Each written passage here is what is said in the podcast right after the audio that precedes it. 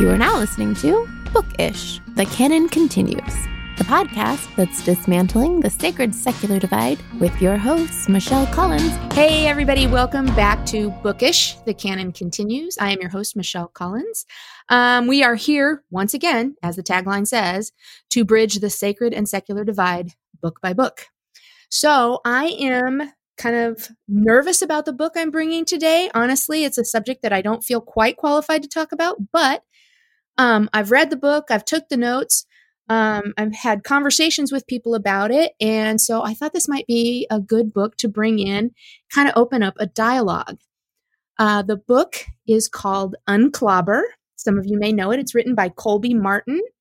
Uh, Colby is a pastor. I'm going to read something from the back of the book because I really feel like it kind of introduces him well.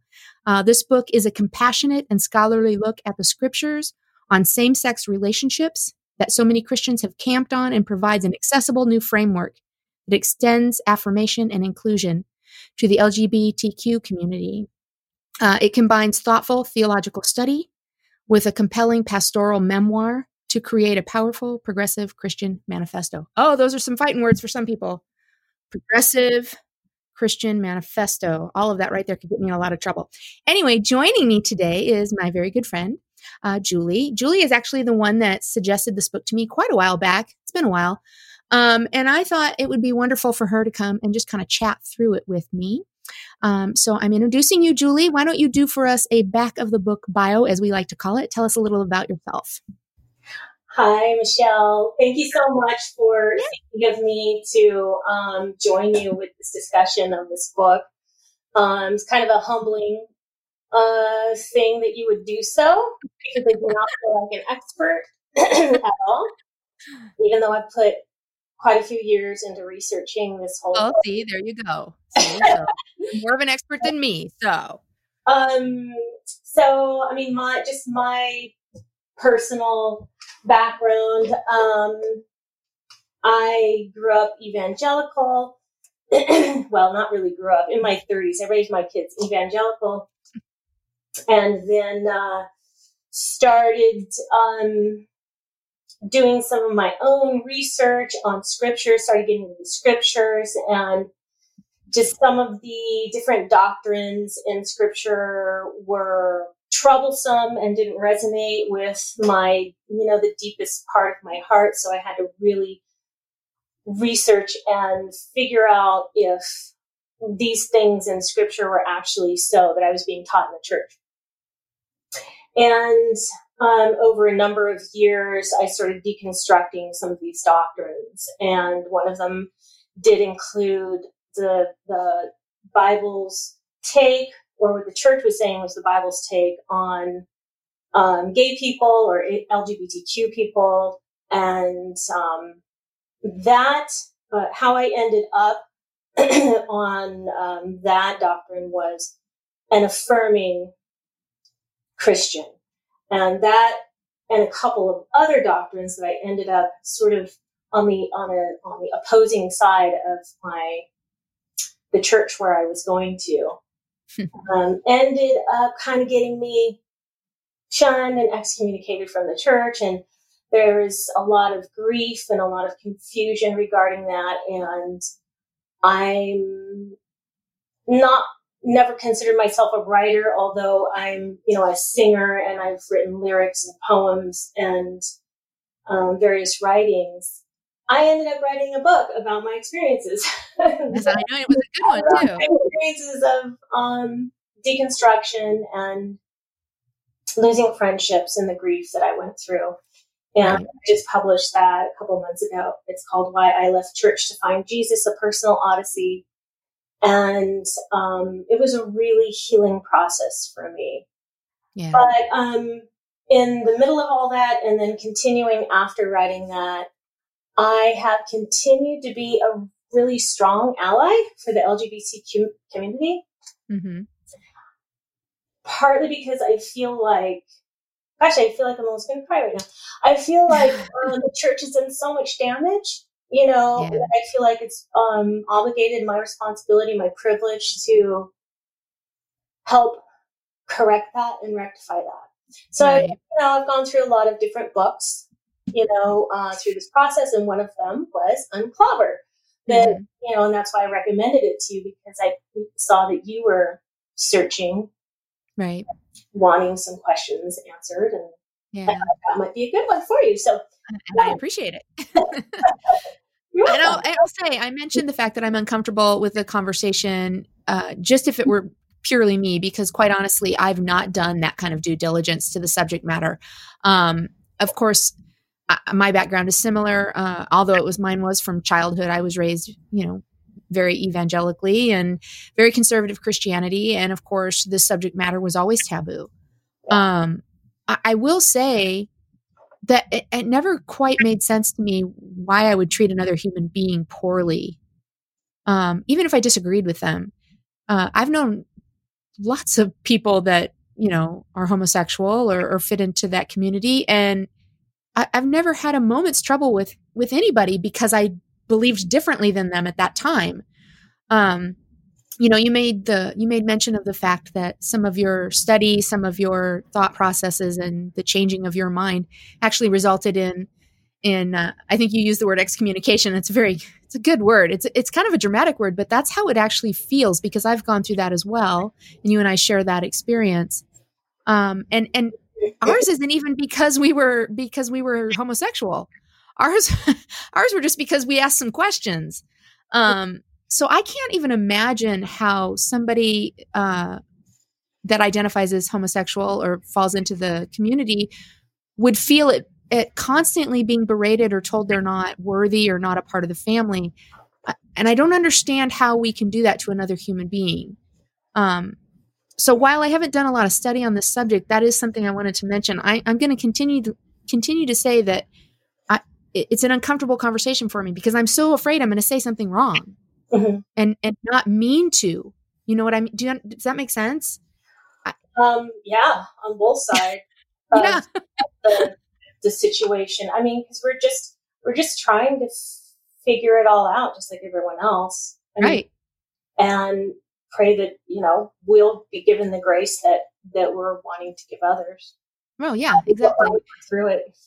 I do I do find the irony in both of us sitting here discussing this book and neither one of us is homosexual. So there's some irony in the fact that yeah. that neither of us has this experience. But uh, again, the, yeah. the desire for us to figure it out. It's the same way with the you know the author of the book. I mean, he. well, exactly. Yes, exactly. So let's let's talk about that for a minute because that's one of the, the things that struck me of course right up front is this is not a gay pastor writing this book. This is not even a gay man writing this book. This this is just a man who was in the in ministry whose mind began to change about a subject.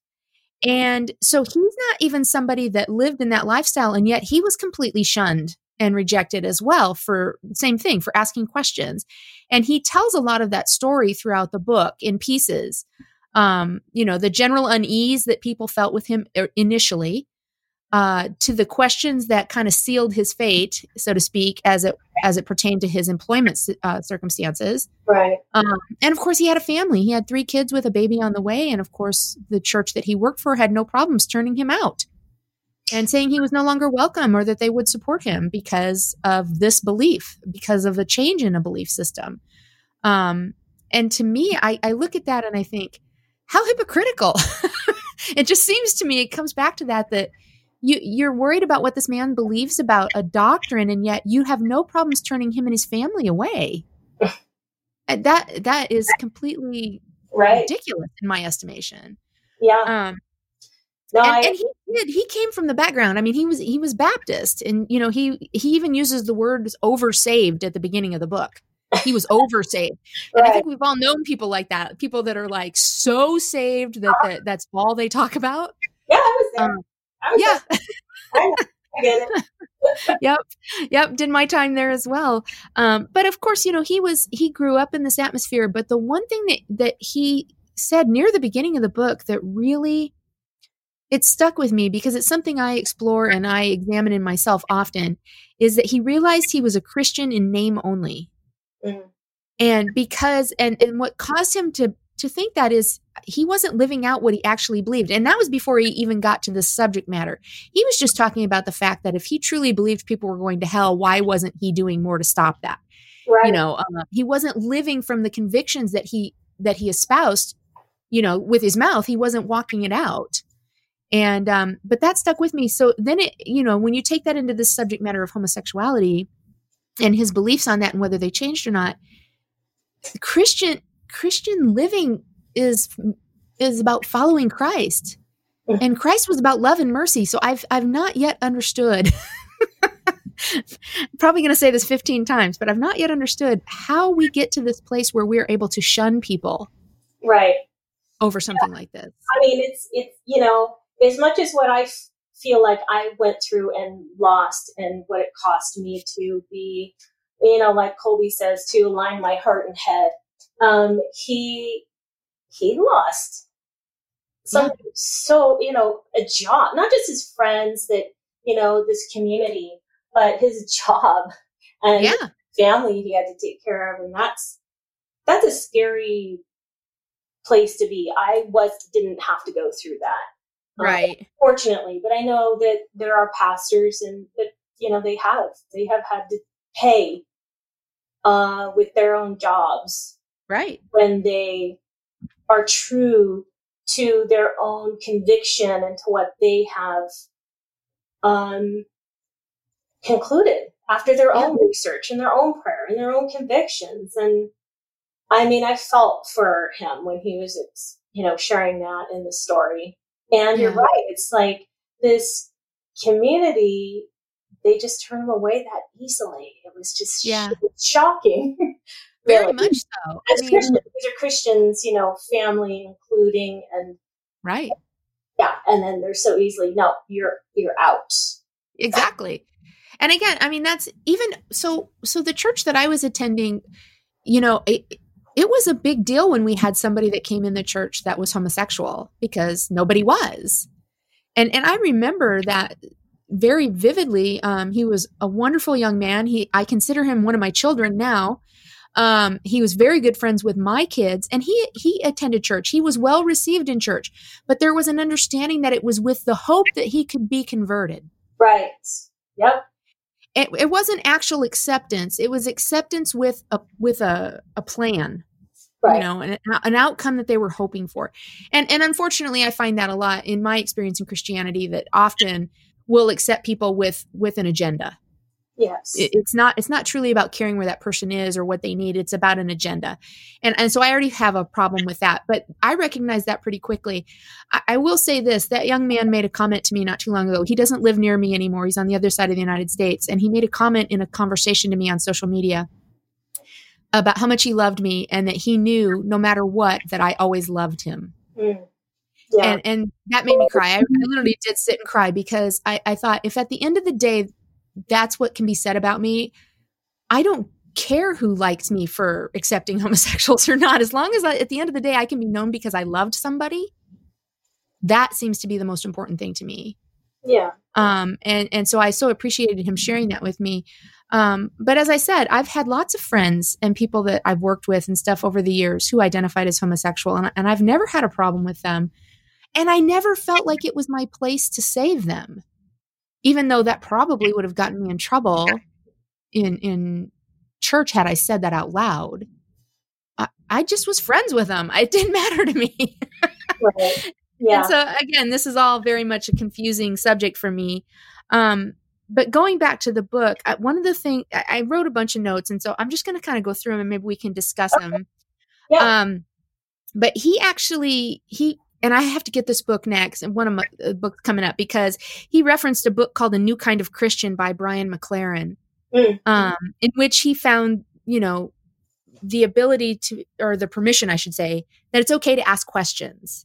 Yeah. You know, and and it's okay for you to work through these things. That's about that's what belief is about. Belief and faith is about working it out. Right. And um and so I thought that was very interesting. So I need to get that book because now I want to read that book about what it, you know, yeah, I like Brian's work.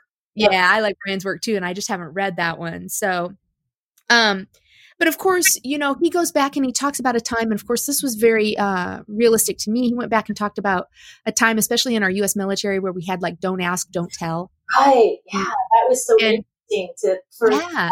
come back into my mind again. Like, oh yeah, I remember that. Right. Well, I served in the military. Most people know that. I was in the Marine Corps. My husband was in the Marine Corps. So this was a conversation that came up quite often, you know, whether it was right to have people who were homosexual in, in the military.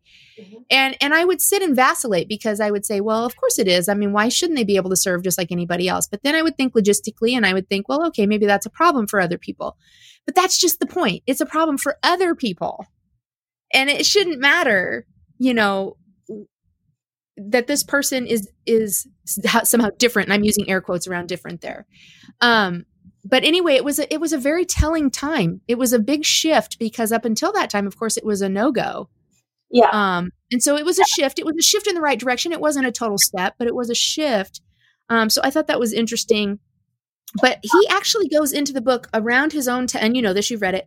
He spends some chapters talking about his personal uh, exploration into the subject matter and how that was shifting. And then he goes into some of the biblical backup, the clobber verses, which is, of course, why the book is called Unclobber. Right. Um, he kind of goes into some of those, and so I kind of wanted to go through those because I thought they were interesting, and I had some some thoughts on them and see where you fall on it. Because as I said, you've done a lot more study in this area than I have. Yeah, um, I mean, I, I wanted to mention like when it was the Don't Ask, Don't Tell. Is that how you said? And I don't remember yeah. exactly what year that was. I know he mentioned it in the book, but it was uh, during Bill Clinton's presidency. So it, has been a while back.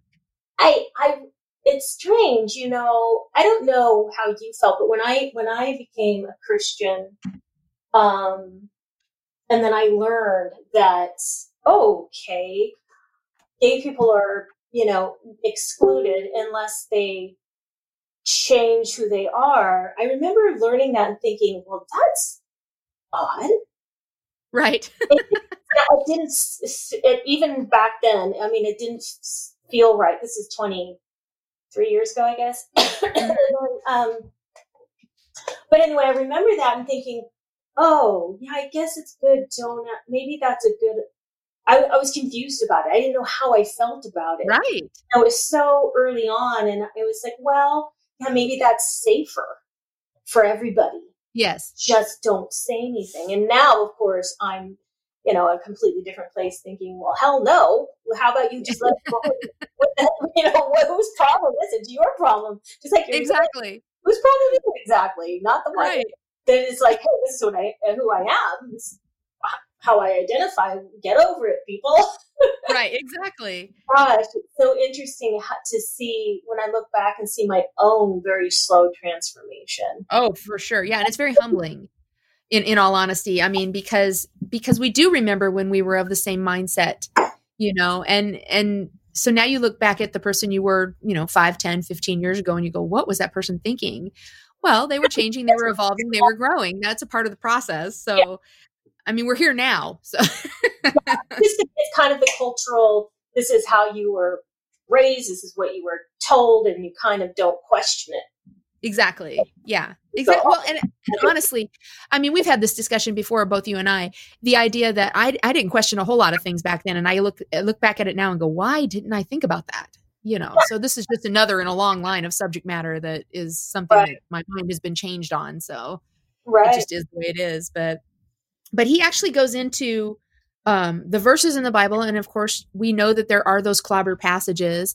Um, however, they are inf- infinitesimally, I don't know if that's a good word, they are very small in comparison to the remainder of the Bible or the canon.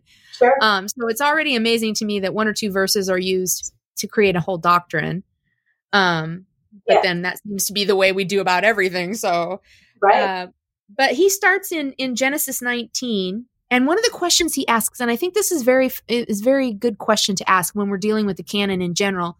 Um, how do you read the story? In other words, is this something that you're taking as a literal fly on the wall, saw it happen, wrote it down, or is this allegory, or is it just storytelling? And, and so he yeah. makes that distinction, and I appreciated that. Mm-hmm. Um, uh, uh unfortunately, in, in my Christian tradition, I always believed that Genesis was literal. It wasn't until just absolutely no more than five years ago that I was struck with the idea that maybe this was allegorical, maybe this was storytelling. Um, and so that changes a lot of things, but I was taught to believe that it was a literal event. It wasn't a myth. Right. Um, and, and then he brings up another subject as to why is the story told and retold? Well, one of the things that I learned in not in this subject matter, but in other subject matters, um, is that often much of the stories that are told in the Bible are actually told in other mythology, in other yeah. belief systems, and some of those are even actually older, of course. Um, and these these stories are told to change the way people viewed God, not necessarily that these were exact things that happened, right. but that these were a way to show God in a different frame. Right. Um, and at least that's how I understood it, which actually makes a lot of sense to me. Um, and so we do have to look at this and say, well, well, why is this story being told and retold? And of course, and I, I see this a lot among the people that I know, and but I don't know that it's a widespread belief or knowledge that the idea of Sodom and Gomorrah being destroyed for homosexuality is is displaced elsewhere in the canon. And and he does bring that up that it was not about homosexual behavior, it was about a lack of hospitality or care for their, you know, for other people. Yeah. When I remember um, when I started researching this um, on my own and also with a class, with an, um, in an online class that was facilitated facilitated by an, a non-affirming scholar um, who is still non-affirming.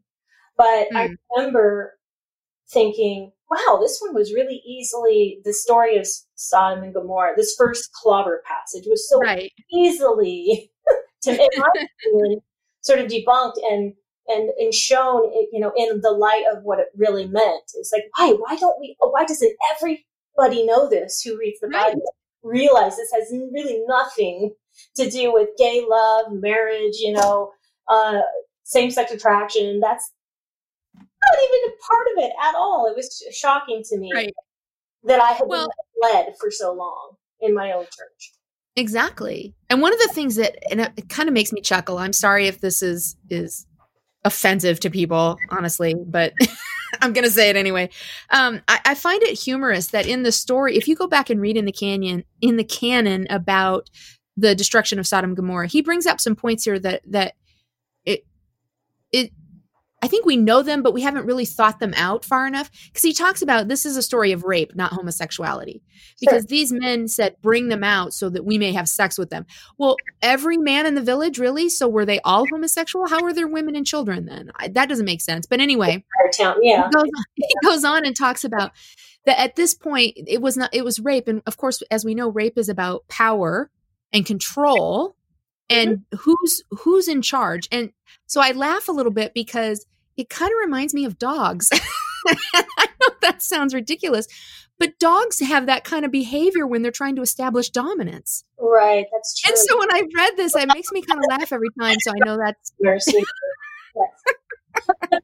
right. That's true but it but that's what the story is about and if you go on um into the into the different prophets later on in the canon i mean in ezekiel it it, it flat out says it that it was destroyed for lack of hospitality Right. It, and sex is not mentioned by, by the prophets.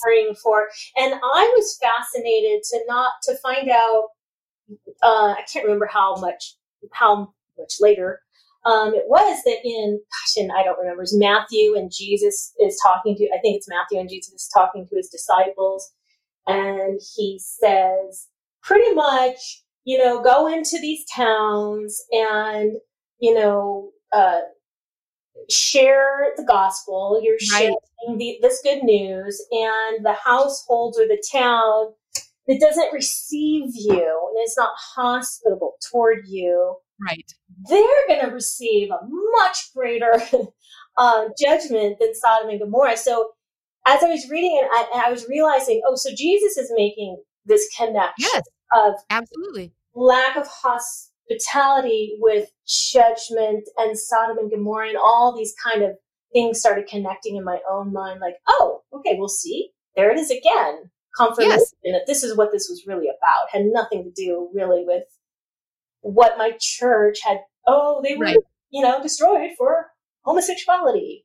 Oh. It's just too it's too pat of an answer. It's too convenient. And in all honesty, you're right. Jesus did bring it up. And if if Jesus was so hung up on the idea, if he had been hung up on the idea of homosexuality, he had a perfect oh, opportunity oh, yeah. right then and there to yes. say so. Yes. But he did make it about hospitality or the lack thereof. Yep. And told them to shake the dust off of your feet and walk away. He didn't say stone them. He didn't say do anything you know, that would pertain back to that. He just simply said, look, that's worse than what happened in it, what, what happened in Sodom and Gomorrah. Right. And so I, I looked at that too, because I read that as well. And I was like, yeah, he had a perfect opportunity to address this subject matter if that were the focus, but Yeah. it wasn't. So, Right. but uh, again, this is, it's an easy, book. it's, yeah. And it's, it's an easy answer for people when it comes down to homosexuality. I mean, coming from a psychological standpoint, I have some ideas as to why people have the ideas they have about homosexuality. Um, I really feel like that's a more of a reflection of them than it is the people they're talking about. Um, but that's another whole subject, so we won't go there. We have how many minutes here? Let's see. We got to narrow it down, I guess. um, well, I thought the next part uh, was very interesting. When that, so that's one clobber passage, and we've kind of we've kind of given you an overview of what his contention was there. Um, but then the next ones, of course, are in Leviticus, uh, Leviticus eighteen twenty two and twenty thirteen, in which he's discussing the subject of abomination. Um, and I really found this interesting. And going back to when I was studying and learning Hebrew, some of the words that I learned then came up, and I thought it was pretty interesting um, because I remember having this discussion with somebody else on the subject of homosexuality and abomination or toeva. Right. Um, and so he goes into that uh, into that uh, conversation pretty pretty extensively, I thought. Um, And just and so now, Leviticus, the Sodom and Gomorrah story, and the two mentions in Leviticus, were re- which are very similar. These are the three Right. only passages mhm, in the entire Old Testament, right, right, yes, that really has anything to say about same-sex activity, same-sex right, same-sex activities, and these three passages are well known to be used like a club to bang over the head right. after over uh, gay people today. So anyway, I just point that out. But that's No, it. and it, you- you're absolutely right. This is That it. was shocking to me when I first learned that. It's like, what? Yeah. I thought this was a huge thing that was must been talked about all throughout Old Testament. no. Anyway, I'm sorry to interrupt. No, no, no, absolutely. Um, well, I'm going to read these two verses, uh, but but I want to talk about the word abomination or toeva. Um, Leviticus 18:22, and this is the ESV version. It says, "You shall not lie with a male as with a woman; it is an abomination." And then Leviticus 20:13 says, "If a man lies with a male as with a woman, both of them have committed an abomination. They shall surely be put to death; their blood is upon them." So that sounds pretty cut and dried. If we're just doing a flat reading of the canon, we can look at that and say, "Well, there it is," and which is what a lot of people do. Right. But I think we have to go back and this, and that's what I appreciated about what he did is we have to go back to what is an abomination. What does that mean? And what did it mean in context to the culture and the historicity there? Mm. Um, because those are important questions and an important part of the conversation that most of us just gloss over. Um, because after all, we have an idea or a, de- a definition of what abomination means. So that must mean what they thought it meant to, which right. is ridiculous. yes. Um, so he he does go into abomination, and I, I thought this was interesting. Um, he talks about it as an abomination was something that was outside of the culture or what they were meant to be. Um, and he gives a whole list of things that were considered abominations that we would look at now and go, "Yeah, that's not a big deal." right. but yet we hold on to this one thing. And um, he mentions another book, which I have not read. It's called Unclean by Richard Beck. And I thought this was an interesting term, though infrahumanization, um, which is the phenomenon of seeing people as less than human. So basically, what is happening here is when we, from a psychological level, when we assign the the term abomination to a person, we can lim- we can limit or separate ourselves from that idea and put that as something horrible. We dehumanize them. Mhm. And in doing so, um, we're able to dismiss them much easier, much quicker. Um, and make ourselves feel better in the process, by the way, because, well, I'm not that. And, and so I, that term really stuck with me as I read through the book and, and thinking about the people that I've known that are homosexual or, or that have shared stories or whatever. Oftentimes it is with a, from a position or a context of having been made to feel less than, um, broken, um, evil, all of these terms which are used to to dehumanize them Mhm. and that's upsetting Yeah. Yeah. i mean nobody wants to feel that way Um, but and so he talks about, as I said, he and I'm, I don't have it right here in front of me. I'm looking for it right now as we speak. Actually, the idea that there were all these things that were violations against the family, basically, that are in that same chapter. Um, and that's what that chapter, chapter 18, is on the prohibition against. It's a prohibition against violating the family dynamic. Mm-hmm. Um, and so there's lots of things that go in there. If we go back through here, uh, verse 21, I'm going to read this part. Verse 21 seems to take a detour when it prohibits sacrificing your child to Canaanite god Molech, but it's reasonable to assume that this would have been an affront to the sacredness of family as well. We arrive at the clobber passage in verse 22 You shall not lie with a male as with a woman, it is an abomination. And then the section wraps up with a prohibition against bestiality, another whole su- subject matter. The, ch- the chapter ends with God saying that all these activities were engaged in by the people God was currently evicting from the promised land. Right. God said, But you shall keep my statutes, my ordinances, and commit none of these abominations, or meaning all of the behaviors that were previously listed. So keep my charge not to commit any of these abominable customs that were practiced before you, and never make yourselves unclean by them. I am the Lord your God. So yeah. we can look at that and say, well, God feels pretty strongly about it. But what he felt strongly about was the fact that they were supposed to be a nation called apart. So he didn't want them conducting themselves in the same way that other nations did.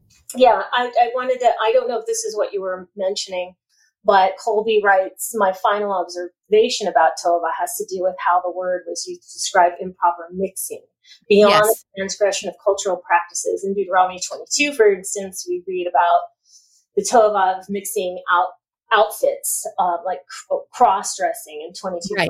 mixing types of seed planted in the ground, 22 9, mixing of wool and linen together to make clothing, 22 11. All this supports the idea that toeva is rooted not in evil or immoral actions, but in a particular refusal to combine and mix things that should not be mixed. In Israel, as you were saying, was to be set right. apart. and these behaviors, these abom- these toeva behaviors, were threatened this whole project. And the, the described activities that transgress the you know the boundary markers of what it meant to be Israel. Right. So I mean, yeah, and so people think, oh, that's abomination. That's an inherently wicked thing. Right. That's what we in our time think, but in that time, that is not what it meant. Right, and he actually says that this is different than a sweeping condemnation. Right very much a different thing. And uh, he also in this section goes into the into the um uh the juxt he calls it the juxta- juxtaposition of the nouns. Um, basically the words that were used for man or husband and woman or wife right. um, and they don't match. Yeah that was interesting. Yeah very interesting because the way that it's written makes it seem as though it's very it, it's very um he's using the word for males in a general sense um but for female he's using it in a very specific sense. And they're not matched up the way that you would expect them to be. Right. Um now, now again i've taken some hebrew but not to this level. So i'm sure my hebrew hebrew scholar friends out there are going to be have something to say but that's good because maybe they should. Um but I thought he went into a very good discussion on this and, and ex- explained this as well. But again, comes back to the idea that this is not a sweeping condemnation in, in regard to the whole subject matter of abomination. It's just not sweeping. It, right. It's it's meant to differentiate Israel from other cultures. Right. Um, and and as you said, you mentioned a whole bunch of things there that were considered under that term toeva. Yeah. That we would look at a big deal. Sure, eating shrimp, mixed fabrics.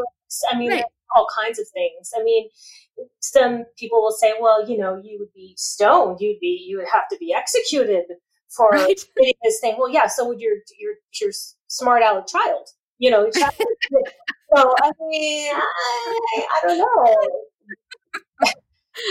uh, yeah, it, it's interesting because I've heard I've heard pushback on that. The idea of like, well, there's all these other things mentioned. I've heard other people push back on that and say, well, but culture changes.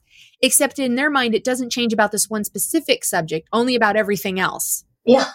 You know, they, oh, of course we can mix fabrics now, and we can plant certain crops next to each other, and that's just all silly cultural stuff. Well, this was cultural stuff too.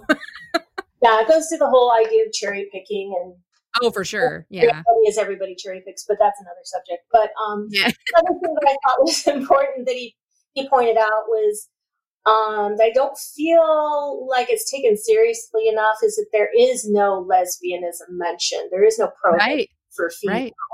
Right. And I've heard the pushback on that from the non Sure. side, but it is uh, something to take into consideration. Technically, in Scripture, there, you know, all of the Old Testament, there is no condemnation, prohibition whatsoever that is for women, Right. uh, sexual activities with women, women and women. That is something Right. you to have in the back of your mind and wonder about. Yeah. as one is looking into this. Yeah, absolutely. Yeah. Well, so the I, I I'm going to read this one starred part that I have here. Um, if an act was identified as toeva, it did not therefore mean that the act in question was inherently objective, inherently, objectively, or eternally an immoral offense or a violation of God's will. Right. It's not so. In other words, not synonymous with sin. Well, yeah. Otherwise, I'd be in big trouble as I'm wearing mixed fabric. fabrics. me too. If Yeah, me too. all time inherently, you know, evil thing, then I'd be in big trouble right now with my. Yeah, exactly. But anyway, So again, we uh, and we're we're very prone to do this. Um, we are attaching 21st century ideas yeah. to historical context, and it doesn't make sense. Right. Um, again, and, and I know this is an old argument, and a lot of people chafe at this one too, as well. But this was not written to us, uh, and so that's something that we also have to take into consideration with this as well. That yes, there's wisdom here. Yes, there's things that we can learn, but at the end of the day, God was setting prohibition for the people of Israel Right. in a specific time and place. And like Colby mentions, and I see this in scripture very specifically in these chapters, it is that it was specifically to set them apart Right. from the surrounding nations. There was something, certain things that, for whatever reason, in these laws, it was decided doing these things will really set you apart quite well. In that, Right. some of these things that you and I, in our culture, we do, we of course do today, that we don't think twice about it. And because we're not here anymore, to, we're not Israel living in Right. the land and trying to be set apart to be look different from these other pagan nations, from these outside nations. So Right. Well, and the reality is, and, and we hear this all the time. And of course, um, as you and I discussed earlier, the recording of this podcast is happening while we're all in isolation. Um, yeah, and and we were talking about the fact that we've seen or heard quite a few uh, times how this is all a result of homosexual behavior, which is ridiculous. The most ridiculous thing I've ever heard in my life because Sure. apparently you people who identify as homosexual are responsible for everything.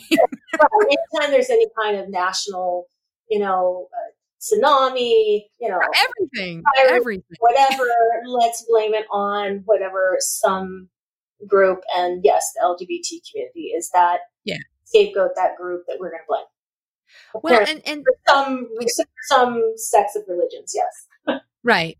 And and ironically, it, it it it actually does make sense to me. I'm not defending that at all, by the way, but it does make sense to me uh, as we go into the next clobber passage. Um, this has come up several times in conversation for me. The, the next one, of course, is in the New Testament. It's the Romans passage, um, and of course, this is this whole list of prohibition Yeah. uh, that has been used. And and ironically, the only one, of course, that most people ever talk about is homosexuality. and I was Um, and he talked about Colby talked about this one before the First Corinthians and First Timothy because this is the the one that you know most non-affirming you know Christians. It's the last the the one that they hang their hat on to say yeah. point the finger and say see it is Yeah. wrong. Yeah. So this one, Well, and ironically, when I read it and he made that comment, I kind of laughed because to me, this one is the easiest one to explain. This Oh. is quite honestly the easiest one for me. wow. Um, and and the reason being because I've done a bunch of other study on on how Paul wrote, and uh, a lot of people, and I don't know, I don't know, I shouldn't say a lot of people. Some people are familiar with a term called prosopopoeia. I don't know if you're if you're uh, familiar with that term. that sounds familiar, but I think I know where you're going. Yeah, prososo- prosopopoeia, which I cannot pronounce, obviously. Um, and my husband got on me about that last night. He actually told me, he's like, when you do your podcast, you should really work on pronouncing the, the words better before you actually record. I'm like, thank you.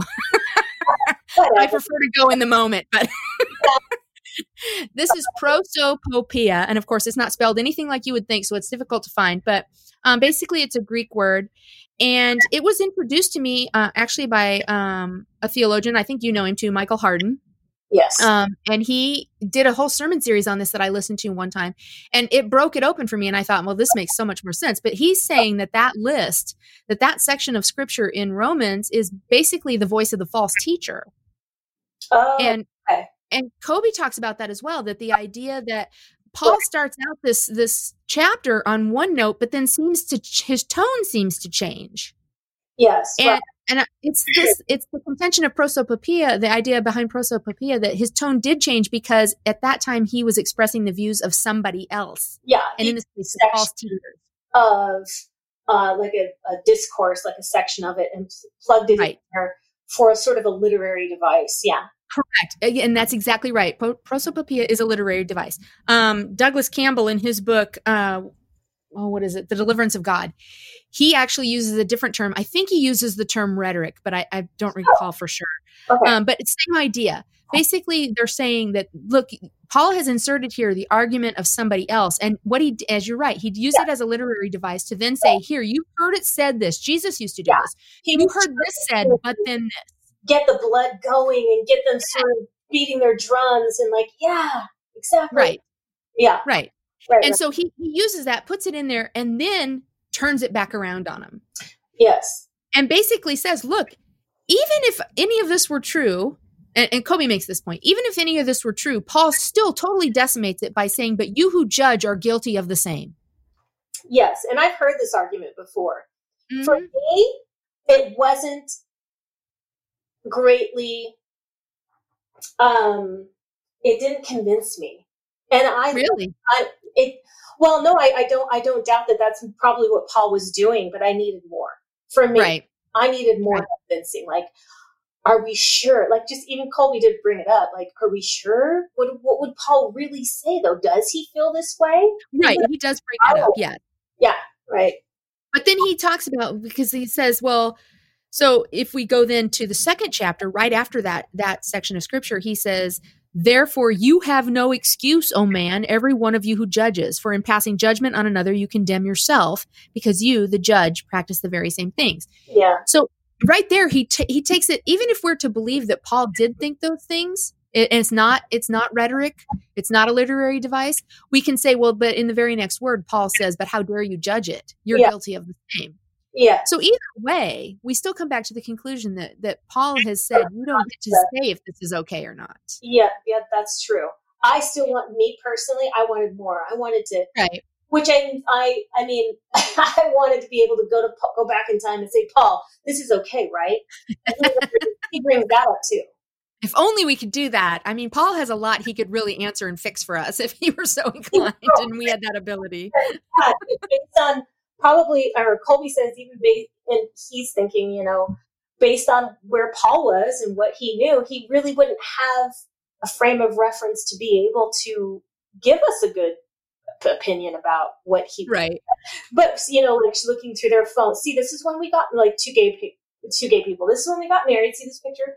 This Right. Is this is when we went and we had this picnic, and this is when we adopted our children. And you know, you could go through that with Paul, with Right. Russell, and he would be like, "What?" You know, it's not like you could get the answer you want necessarily because it's just he has no frame of reference. He had there is nothing that he Right. to be able to categorize that. You know what I mean? Right.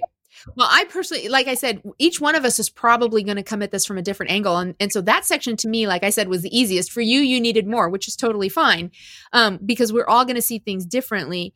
Uh, I, I personally, when I got to that part of the book, I thought, oh, this part's the easy part for me. And, and because I was already convinced by that. Um, because Paul Paul uses that same uh, literary device in other books that he's written in the canon as well. Right. Um, and so there's a lot of study out there on those things. So it's very interesting. Um, but as I said, then he he goes on to say, e- even if that's true. So going back to what I was saying earlier, I my contention is that that section of scripture, of course, as you said, is the biggest punch of the bunch, so to speak, because it's easy for us as human, you know, human beings to pick out of that list the one thing that most of us probably are not familiar with or involved in and demonize it Yes, true. Even though we're guilty of all the other stuff, as right. long as we can separate ourselves out from that and demonize that, we can separate ourselves and say, well, at least I'm not that. Yeah. and we've made ourselves feel well, better. So good at that. Yeah. yeah and and honestly and that goes back to another conversation that i had uh, not too long ago on the subject of scapegoating and mimetic theory. This is a very normal human thing. We all do it. Right. Um, we're looking to differentiate ourselves from any kind of guilt or association with guilt. Instead of just announcing or, or admitting i'm just as guilty right? So I, I don't know. I'm sure there's plenty of people that can say I've never had any any kind of relationship at all to homosexual behavior. I'm sh- I'm sure uh, the majority of people can say that, but that means they they feel better about themselves somehow, and they can demonize that person that has and say, "Well, see, I'm better than you." So right. psychology 101 tells us this is projection at its finest, and honestly, it, it's it's no longer surprising to me, still humorous to me, however, that the people that are most adamantly against a behavior are often the ones most guilty of the behavior.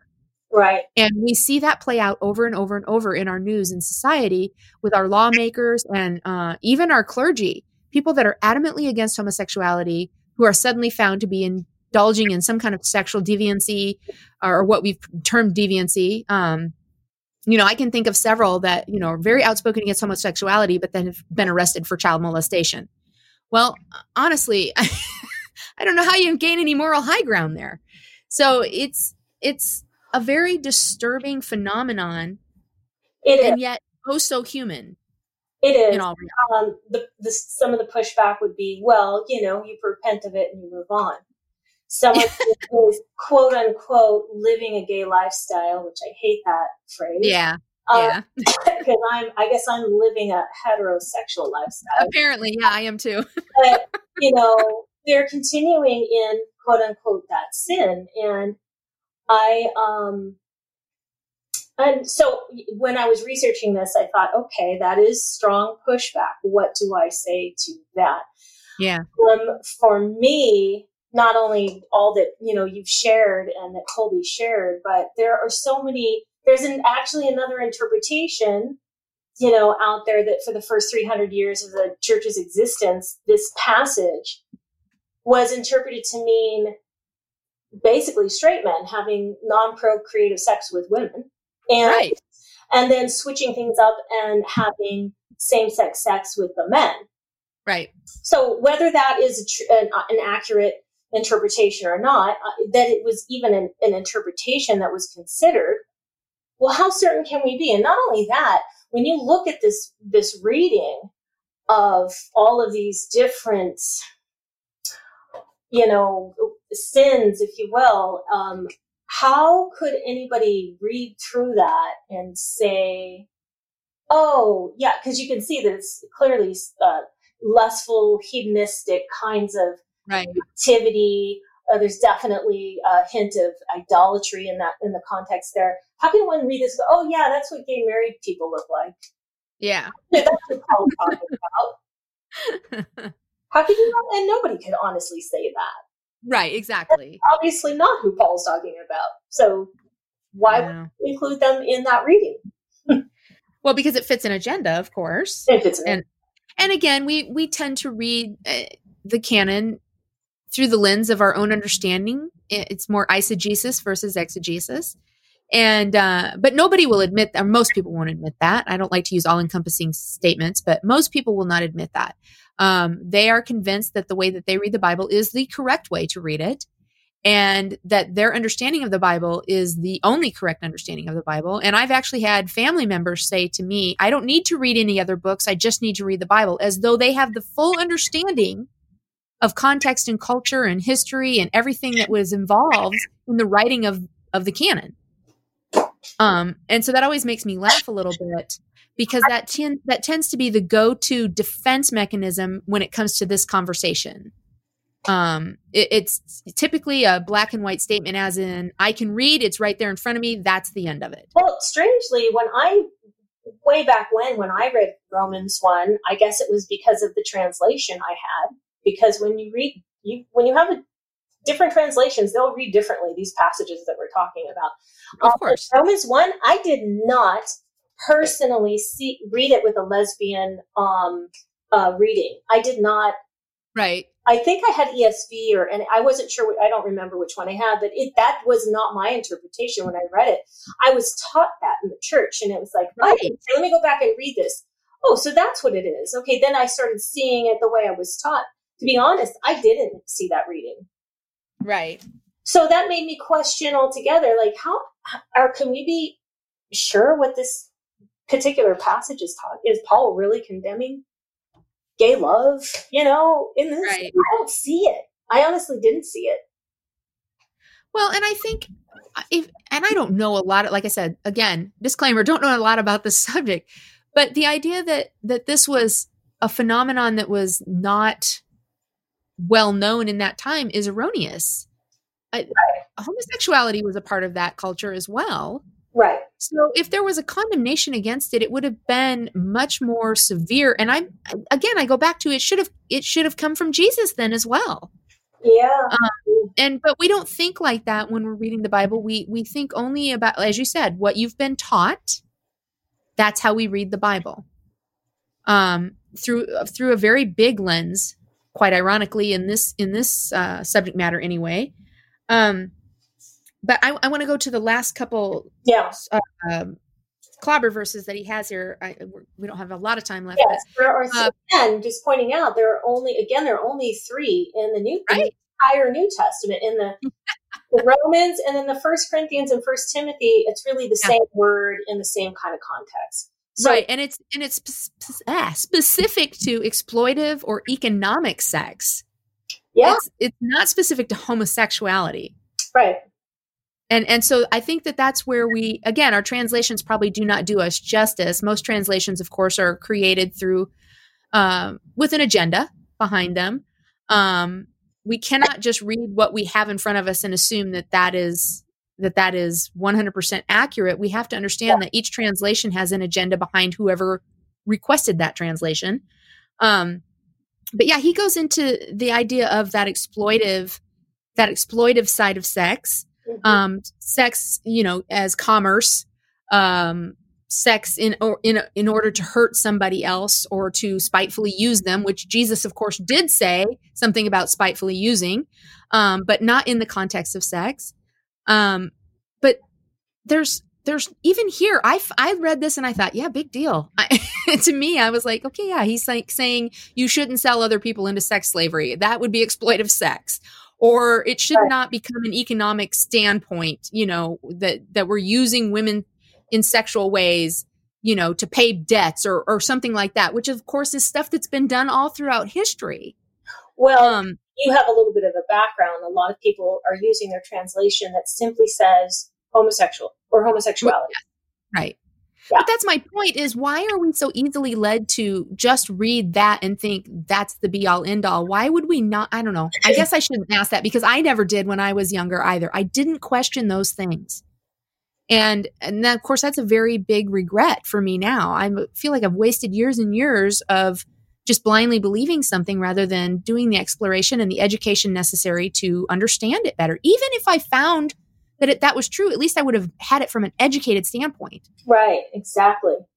And and I really feel like that that's what each one of these subject matters, you know, it, whether we're talking about homosexuality or we're talking about a belief in hell or or any number of tenets of Christianity that are up for grabs, each one of those we should evaluate the things that we disagree with just so that we come from an educated standpoint on what we believe. Right. And that and that's actually how I live now, but I really really wish I had done that my entire life. Um of course, you know, regret is part of growing older, so that's the way it goes, but I loved how he ended this. Um, he says, when it comes to homosexuality in the Bible, after revisiting the clobber passages, I'm convinced it is impossible to argue that the Bible condemns homosexuality as an orientation or that it divinely prohibits two people of the same sex from experiencing a loving, committed, mutually honoring, and respecting relationship. In fact, the most a non affirming Christian could say against people who identify as LGBTQ would be something like this The Bible condemns gang rape, sexual molestation, mm. religious orgies, prostitution, sex slaves, and exploiting people for sex. To which we should all say amen. Mm-hmm.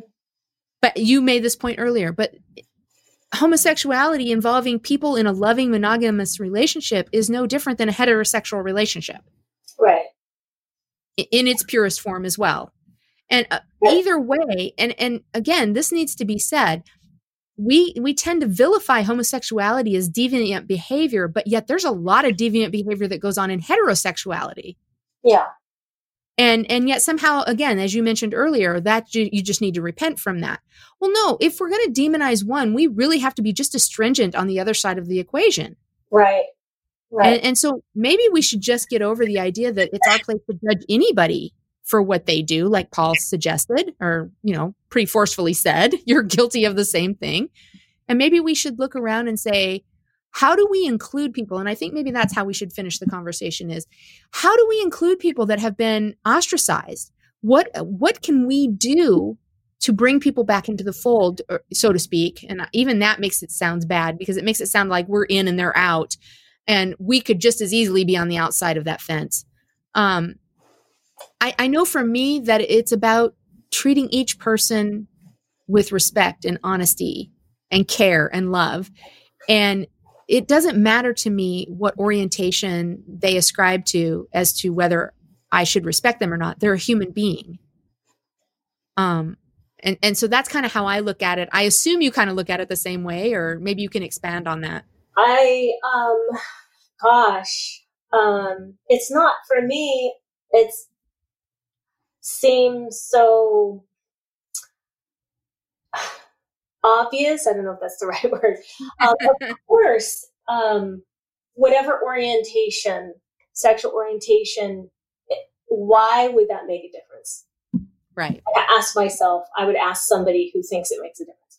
Why? Why? Uh, give me a, you know, and, and, and refer back to scripture of why, or G, more specifically Jesus's take, as you were saying. Mm-hmm. Um, I, I, I'm sort of about. I'm, I'm, all about what brings harm, what doesn't bring harm. You know, right. um, it, it just seems so obvious to me. I don't know. Like if something brings harm, don't do it. If something is not harmful, then why would we question somebody? Like, yeah somebody chooses to wear high heels, you know, or lipstick, or get married to the same sex. I don't get it. I don't get it. One of the things that I, um, when I was researching all of this, um, and I eventually became persuaded that the Bible just was not clear enough to prohibit what I take for granted, which right. is an intimate lifetime partner with whom to, re- in, you know, with I feel like is really reflecting the covenant fidelity found between Christ and the church as Christians. You know, right. you know the self-sacrificial giving of oneself to another, and and I feel like the church or s- certain parts of the church were withholding that, and and and that's what partly that's what it means to be human or fully human or have the full human experience, and to withhold that based on this what I came to realize was really quite weak evidence. Right. You know, right. in these pages of scripture. That was just a heartless thing to do to, to say, no, you have to remain celibate. You can't have what I have based on what, really? Right. Um, and honestly, I felt like if literally, seriously, think about it. If, ha- uh, uh, you know, having a gay spouse um, is the supposedly or gay, you know, falling in love with the same sex is this inherently immoral act that some make it out to be. How in the world has God not, in his goodness and greatness, made that absolutely abundantly clear in scriptures? So exactly. to make millions of humans stumble and enter into this hugely grave sin. Is that the kind of God we have? Is he's like, I'm going to just give you hint, like really barely, right? No evidence. I mean, it's just so beyond me. And I know there's there's brilliant scholars on both sides of this issue. I get it. You right. know, some are affirming and some are non-affirming, but you know, and they've been analyzing this stuff for years and years and years, right? Trying to piece this together to sure. let's just you know figure it out, and duke it out, and then we'll figure out what you what you people can do, what you guys. Exactly. Who identify as gay We'll let you know when we come to the conclusion what you can do and if you can have a life like the life I have. Oh my goodness. Really? How egotistical that sounds. really? So I as though they're the arbiter of of you know holiness or something. I just I just feel like if that's if there's something hugely wrong here if yeah that's what we have to do to figure this out it's just to me it became so clear right that yeah God, I think that- God is just fine with his LGBTQ children and them having right. their relationships. He's right. fine with it. That's how that's how I see it. Well, and, and as I said, again, coming from a background where, you know, I was raised to believe one thing and I believe something differently now, I vacillate back and forth with what does this mean to me? Well, I think what it means to me and is how should I how should I treat people? How should I treat people? And I think Jesus was pretty adamant on that. Do unto others as you would have them do unto you. I mean, we call that the golden rule. We teach our children that when they're small. So I think that I would want to be treated with love and acceptance. And so that just means that maybe I should be treating others with love and acceptance. And I'll let God sort out all this other stuff. Um, I just want to be somebody that is gracious and loving and merciful to people around me, no matter who they are and what they believe. Um, and sometimes that's hard, but that's who I want to be. And I think we each have to answer that for ourselves. But I don't know how that we can go. It's harder for me to be that way now to non affirming. I know. You're right. Like I said, this is a very I difficult tightrope to walk. love and mercy to those who, you know, they have a right. they have a non affirming view. That's hard for me. Yeah. yeah, I agree. It is. Um, but I also look at it and say they're not living day in and day out being uh, rejected and so i am going to err more to the side of the people that are facing yeah. rejection but i also i also have a, a tendency to uh to take the underdog side in most things so uh, oh. but i've i've come to appreciate that about myself and i really believe that it, it allows me to treat people the way that i would want to be treated and and as, a, as i said that's the golden rule those are the words of jesus i'm that's how i'm choosing to live my life um so that is Unclobber. Thank you so much, Julie, for hanging out with me and chatting through this with me and helping a difficult subject matter for me to be a little easier. I appreciate that. Um, and I, I know we're running out of time, but Romans 13, 8 through 10, people. Romans 13, yes. 8 through 10, love thy neighbor. That really sums up what we're supposed to be doing. So yes. even if you question, like just exactly to your point, Michelle, is hey, love one another and you'll be it, will all work out because you're just loving one another yeah. and you would want to be loved. Exactly. So with that we're going to say goodbye. Thank you all for joining us and entering into the discussion with us. I appreciate every one of you. Julie i appreciate you. I love you. You're a good friend and i haven't seen you in forever and we're going to have to I miss you. have some lunch. I miss you. Great conversation. I could just do yeah. this with you all the time but maybe not recorded well, again, we'll have to do that. We'll sit down, we'll have lunch, and we'll pick another subject and we'll tear it apart. Let's do it. All righty. All right. Thanks, everybody. And with that, we will talk with you next time. Bye.